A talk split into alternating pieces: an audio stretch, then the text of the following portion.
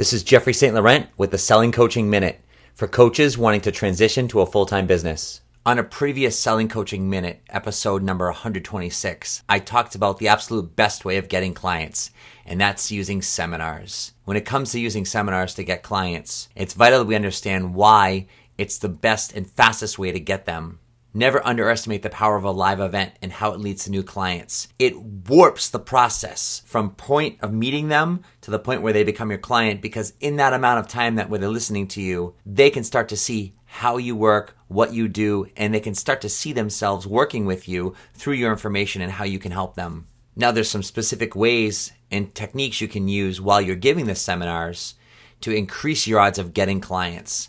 And I want to help you with this. I did a detailed call called How to Use Seminars to Get Clients, where I go over some of these ways we can get clients and build a value for them during our events. If you want to listen to that call, go to my website, sellingcoaching.com, under the university, click the search bar, type in call 28, hit enter, and you're ready to learn.